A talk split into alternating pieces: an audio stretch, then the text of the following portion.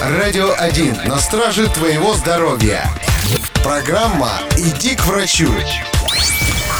Привет, друг! Ты наверняка уже не раз слышал, что физические упражнения делают нас умнее. Но глядя на некоторых спортсменов, поверить в это непросто. Однако, будь уверен, все именно так, и это никакой не миф.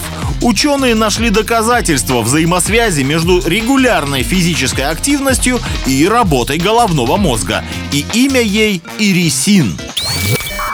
Ирисин – это специальная молекула, которую человеческий организм вырабатывает во время упражнений на выносливость. Всего несколько лет назад исследователи открыли его удивительные свойства. Оказывается, когда уровень ирисина повышается, происходит активация генов, связанных с обучением и памятью. Наблюдается увеличение того, что называется экспрессией нейротрофического фактора головного мозга. Звучит страшно серьезно, но если перевести на человеческий язык, то выработка ирисина приводит к созданию новых нейронных связей, а ведь именно они ответственны за нашу мозговую деятельность.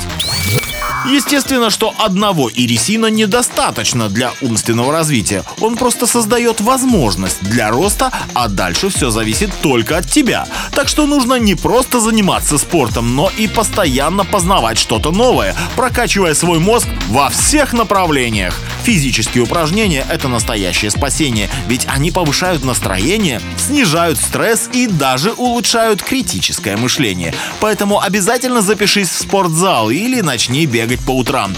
И на всякий случай, так, в целях профилактики, сходи к врачу.